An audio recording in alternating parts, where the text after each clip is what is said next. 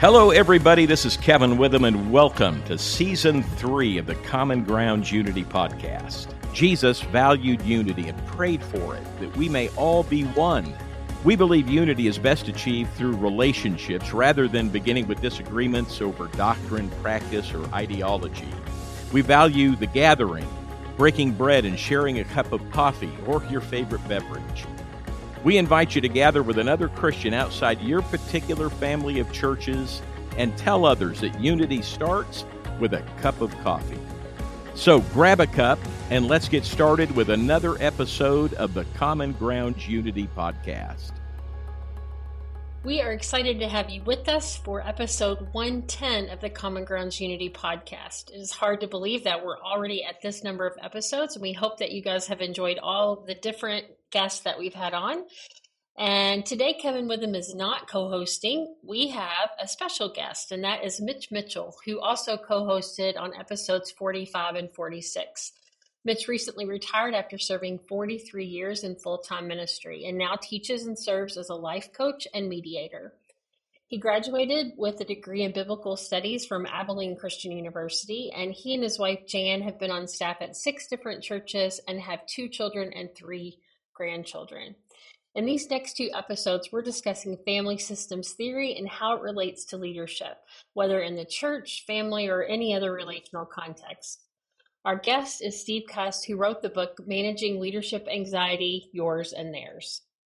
Steve grew up in Perth, Australia. He came to the U.S. and received a BA in Theological Studies from Johnson University and a Master's of Divinity in Hebrew Scriptures, Systems Theory, and Systemic Poverty from Emmanuel Christian Seminary. Steve is ordained in the independent Christian churches and he has served as a hospital chaplain and then as lead pastor at Discovery Christian Church. He's the founder of Capable Life, an organization devoted to helping leaders and parents lower reactivity and increase connection. Steve is married to Lisa, and together they have two sons and a daughter. And when he's not working, you can find him laughing with his family, knee deep in a trout stream, or trying a guitar he can't afford in a local music store. Welcome, Steve, to the podcast. Thanks, Tina. Great to be with you guys. Uh, Steve, it's great to uh, meet you today and uh, have been following you on Twitter and uh, really appreciate uh, the thoughts uh, you have on family systems theory, especially the book Managing Leadership Anxiety, Yours and Theirs. So, give us a little brief background. what's your story? What's your faith journey? And while you're at it, is it true? I heard a rumor that you might have hypnotized a chicken once in your life. So, catch us up there. Yeah, the, the chicken hypnosis rumor is true. I, I think I've hypnotized chickens on four continents. uh, and actually, I started working my way up the food chain of birds and I got to a turkey. I was in Paraguay once and hypnotized a turkey. So I, I want to work my way up to an emu and, and see if I still survive to tell the tale. But yeah, I'm I am the second of three generations of cuss chicken hypnotists that I'm aware of. So yes, a, a, lesser known, uh, untapped resource that I offer there. there yeah, no, I grew up in Western Australia um, and grew up unchurched. And then I became, it's a very common story in Australian Christians, but got to a, a youth group as an unchurched kid, um, gave my life to Christ. My older sister had a lot to do with that. And um, in many ways kind of kept that unchurched mindset. My, all my family, my sister and I are the only believers in our family. So we come from a very secular heritage. And uh, I went to America for Bible college, um, partly to chase Fred Craddock. He's a preaching hero of mine. Hmm. And uh, just loved his approach and his posture and wanted to preach like him. And I don't hold a candle to Fred Craddock, but that's what got me to Johnson because that's where he graduated from and used to be a professor and um, stumbled into chaplaincy by accident because I needed a job for a year when my wife and I were brand new married, and that changed my life. And then did my master's of of uh, divinity theology, and then I was at a large church in Las Vegas for a number of years, and then a lead pastor here in Colorado. Great. Your book, Managing Leadership Anxiety, Yours and Theirs, focuses on family systems theory. Can you tell us just a little bit about what is family systems theory and an overview of the ideas that you wanted to share in your book? That's a great question, Tina. System theory is so fascinating because so few people have heard of it. Um, so your average marriage counselor has been trained in it, but even even though the theory is several decades old, it really got going in the '60s. it's never really made its way off the therapy couch. But it's such a universal human theory. I find it very helpful in my faith as well, because what system theory does is, is teach you how to notice anxiety in any situation. It, it's at its core, that's what systems theory does. Put you in a room and learn to notice the anxiety. And the problem with systems theory is it first makes you notice it in yourself. Like we always want to look at anxiety in other people, but but it's always in yourself. And so as a pastor, for example, it's been so helpful if I get frustrated or hurt by critics or people who take cheap shots at pastors, that kind of stuff. I can get stuck in a self pity or a, a, judgment, judgmentalism with those people. Systems theory really requires me to seek the Lord and see, well, what am I doing that's contributing to the problem? Uh, so it's essentially the skill of noticing anxiety. You can imagine how life saving that was as a chaplain when I'd be going into these highly anxious situations. Mm. And what you're looking for in systems theory is a couple of things, and this is getting a little deeper. You're looking for assumptions. So I've been trained to listen to people talk and hear the assumptions in their voice. And anytime we believe an assumption that is not true, we're going to be anxious. So, an assumption I might hold about myself is that I must make everybody happy, or that I must anxiously calm you down so I can be calmed down. The uh, perfectionists hold a lot of assumptions about themselves and their work. So it teaches you to notice assumptions and it teaches you to, to notice um, recurring stuck patterns of behavior. This is where it gets really powerful. So maybe the simplest idea of that would be if you've ever tried to get a child out for school in the morning on time. Hmm. uh, that's probably a recurring pattern of behavior. And you can be frustrated at your child until you notice the things that you are doing that are perpetuating the problem. So those would be two tools. Some deeper things that systems theory do is it helps you notice attempted solutions. So if your child is sleeping in and going a little slow in the morning, you making your child's lunch for them, kind of rescuing them, would be called an attempted solution.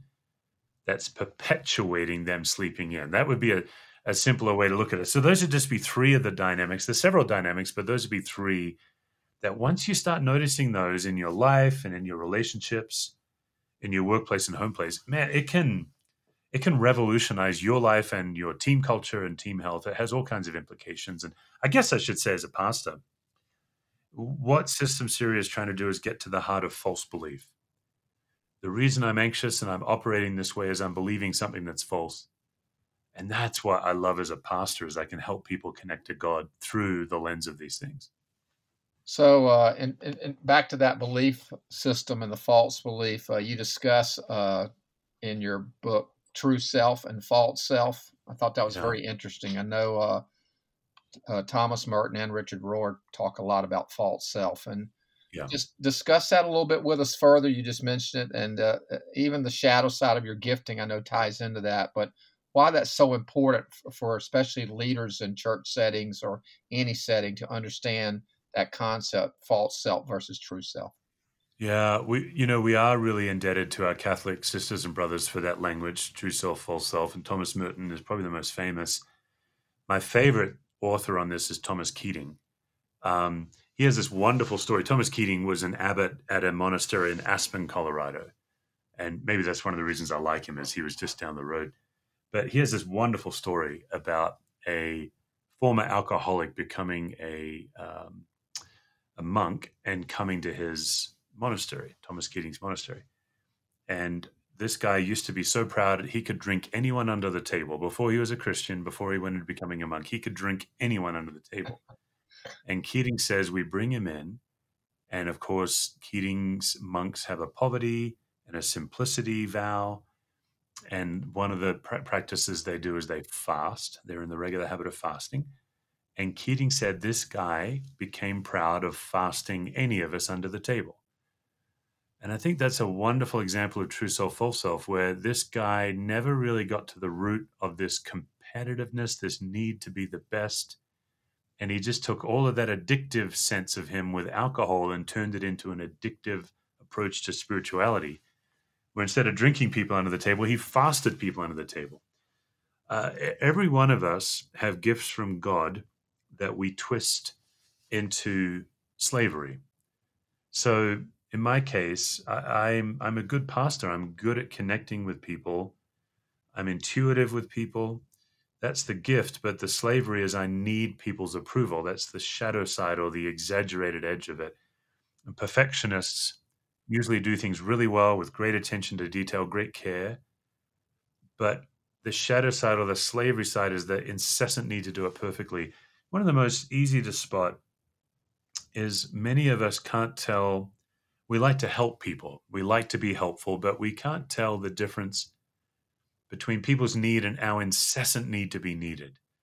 This kind of compulsion to rush in and always help. I know as a pastor, when someone come to my church and they'll say to me, We've tried three other churches and we got hurt by the pastor or whatever. If I'm not careful, I will catch that anxiety and believe something false, which is I'm. It's like I'm walking on a tightrope. Um, well, that's anxiety. Uh, so, so learning to notice your tendencies and your triggers can be profoundly helpful in staying relaxed into God's presence instead of striving on your own. When you're talking about that, it it's super interesting and insightful. But when people are struggling to be just like Jesus rather than following Jesus, can you talk about your thoughts on this and and give us some insights on that? Yeah. Yeah, that's probably the most controversial thing I put in the book is that we should stop trying to be like Jesus. And I, I'm intentionally stirring the pot there. But I also believe it. I'm not I, mm-hmm. I believe what I'm saying. I, I think particularly Western Christians, there is no end to our capacity to become the center of our own universe. Mm-hmm. And there's no end to our need to control everything. And so in the New Testament, all of the Christ like language is in the passive voice. Paul talks about Christ is formed in you. But I think the Western Christian, particularly, we think I'm going to be, I'm going to do the forming. And so I think what we do is we take Christ like language and we there's two things that happen. We then make ourselves the center of spiritual transformation. That, let's just focus on that one. So like take the fruit of the spirit. We read the fruit of the spirit where paul says the fruit of the spirit is love and then he has this big list right? Joy peace patience. The way my greek professor taught me i don't know if this is accurate but i thought this was wonderful. My greek professor said there should be a colon after love. It should be that the fruit of the spirit is love which looks like joy, patience. I, I love that. I really like that. But what we can do as humans is we can read that list and we can say, you know what? I'm not very patient. I'm going to try to be more patient this week. And maybe we stand in the slowest, longest line in the supermarket, or maybe we drive under the speed limit. We do these like human hacks. That's fine. But at the end of that week, we're going to become a more patient legalist. It's we're not actually encountering Christ. It's like a human improvement project that it's not the mm-hmm. fruit of the spirit, it's the fruit of the human. Mm-hmm. So I think the problem is we're trying too much and we're not dying enough. I think if I want to connect to Christ, I should figure out what's making me so impatient, what false need I have, and I should die to that. And then leave God to do God's work. Maybe God will make me a more I'm God is not particularly interested in making me a better human. God is more interested in me worshiping him with all my heart, soul, mind, and strength. So I just think we unintentionally turn spiritual transformation into improvement. And then the second issue I have with being like Christ is we'll never get there. Uh, you make a list of all the things that God can do, that Jesus can do, that you and I can never do. No matter how hard we try, because Jesus is God and we are not God. And so what happens is we live in this perpetual guilt of falling short. Reaching for a target God never asked us to do. All Jesus asked us to do is die to self and follow him. Now, I can do that and worship. I think God commands me to worship. But when I try to be like Christ, that's an unfair game because the reason that, like, the list of things Jesus can do that I can't do, that's the list that causes me to worship him as my sovereign God.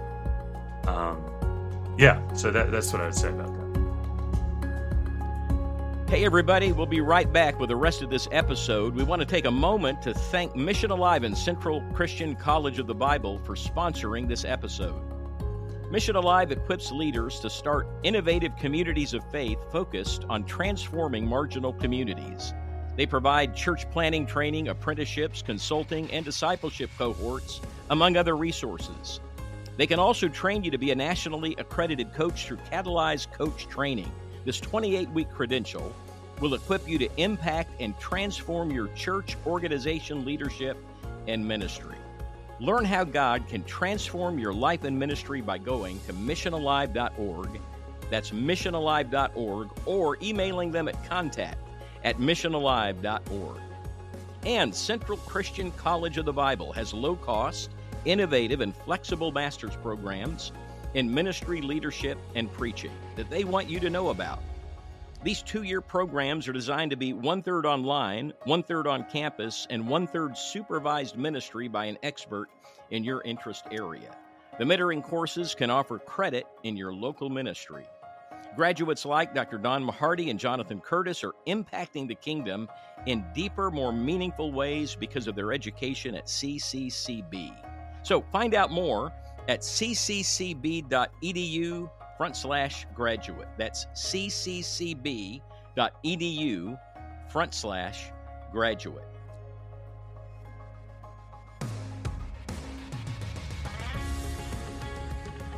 And then do you see, Steve, how then we judge others because they also are not, they're not living up to that thing of how not only we judge ourselves by that standard, but then we also judge others. And they can never live up to being like Christ because they're also not like Christ, but then Right. we have a higher expectation of others as well as ourselves. It gets pretty sophisticated because, okay, what we do when we say you should be more like Christ, I think we mean you should be more like me times infinity. so, like, let's take someone like myself. I like to be a gentle shepherd. I do not like to be that prophetic edge. So, the part of Jesus I love is the let the little children come to me part. So, I think you should be more like that. And I just look at myself and I say, I'm not very gentle. Jesus is gentle times a million. But then you take like the prophetic person that loves to put us in our place, and he or she is saying, Look at how Jesus turned the tables and got out the whip. We should be more like that. And all we're doing is we're creating God in our image. Mhm. And I just think that's idolatry. So, you know, Jesus is so infinitely other than I am. It fills me, it fills my heart with awe and wonder and gratitude. And I can't help but worship.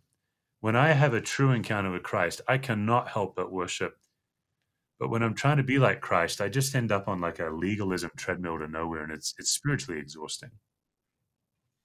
It's really good. I think uh, uh, I had before I retired forty some years in Churches of Christ and then International Church of Christ, and I think uh, the unhealthy system part I saw, and I'm very similar to you, is a leader needs to quote unquote make it happen, and so the leaders under him need to make it happen.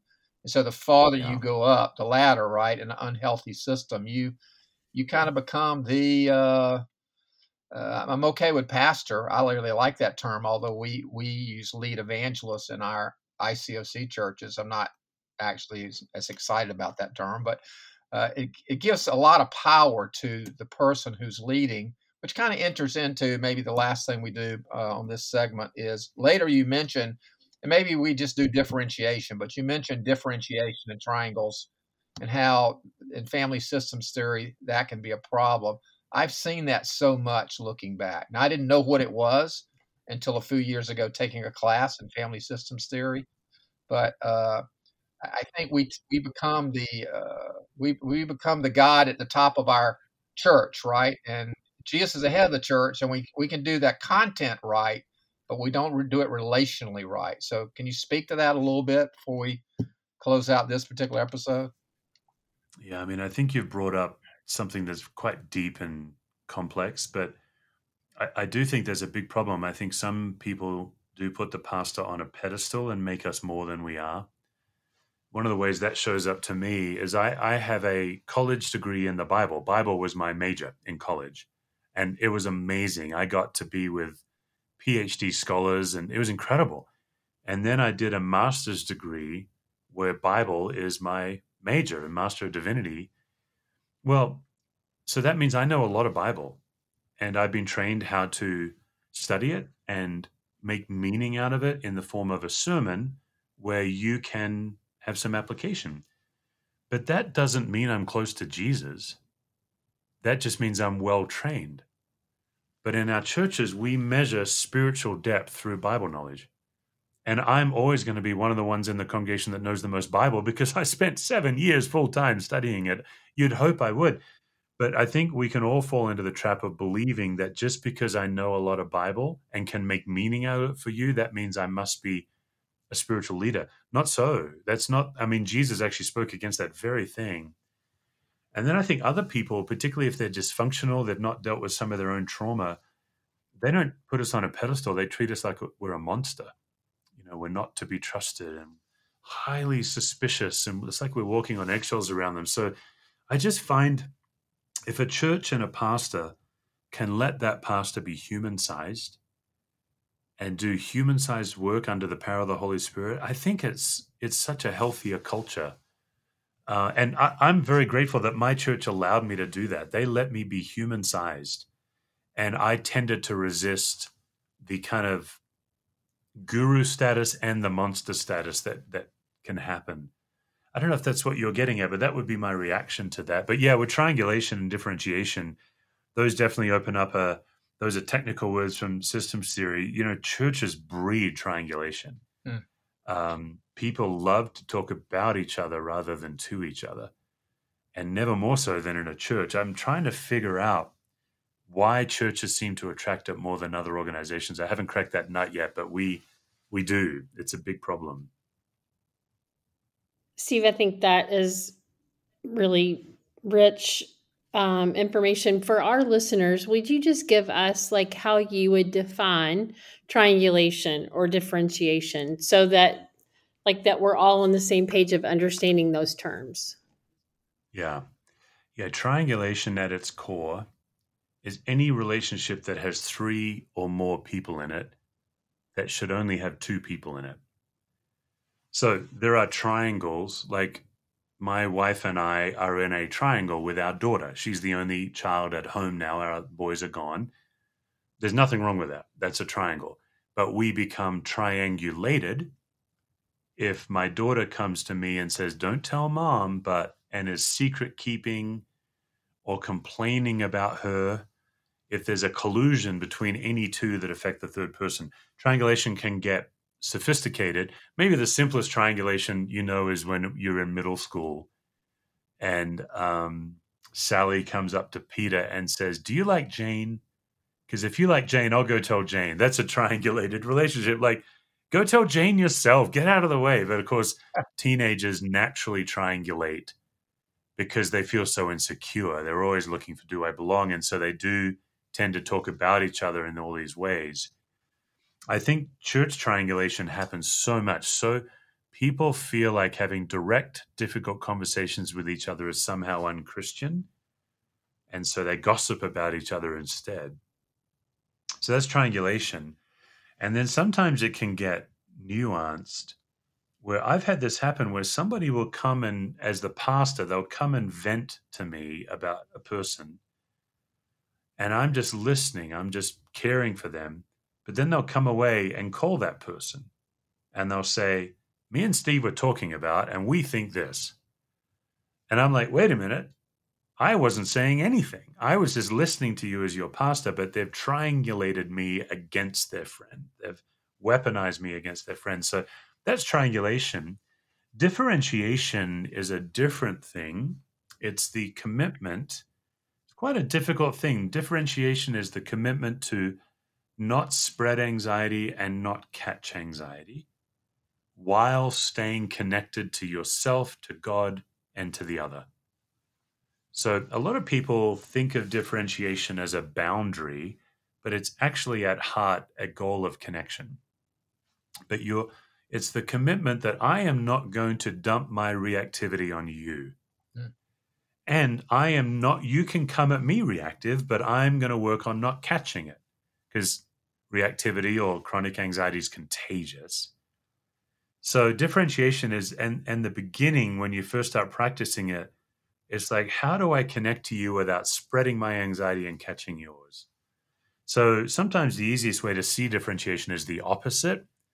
So the Gilmore girls would be a great example of an undifferentiated relationship. Emily Gilmore and Lorelai Gilmore are very rapidly catching and escalating each other's anxiety. If one of them would just say, I'm actually going to stay connected to you and not get reactive. But then uh, Richard Gilmore, the dad, he is detached. He's not connected. He's like disconnected, but he's not anxious or in family systems language, we would say he's so anxious he has to disconnect and appear not anxious.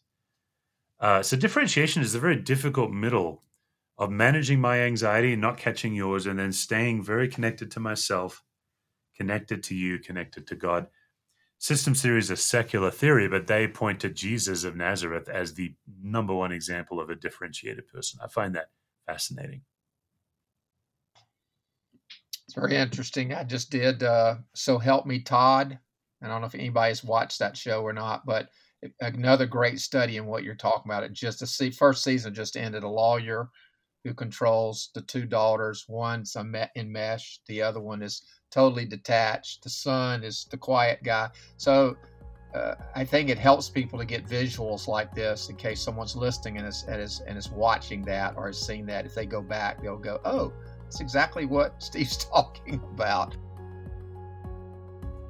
Hey, folks, this is a great conversation with our guest, and we don't want you to miss any of it. So, we want to break here and bring you the rest of this conversation next week. Thanks for listening. Don't forget to like and support this ministry. In the meantime, reach out to someone outside of your family of churches and grab a cup of coffee. Thank you for listening to the Common Grounds Unity Podcast. Please check out commongroundsunity.org to learn more about who we are. You can subscribe to the essays, join our Facebook group, or find our YouTube channel. And please check out the Gatherings page where you can connect with other unity minded Christians in your area. If you want to volunteer or ask questions, please email john at commongroundsunity.org. And lastly, we need your help by donating to this ministry of reconciliation. Your donation is tax deductible. Links for donating are in the show notes or on our website. Until next time, God bless, and remember, unity starts with a cup of coffee.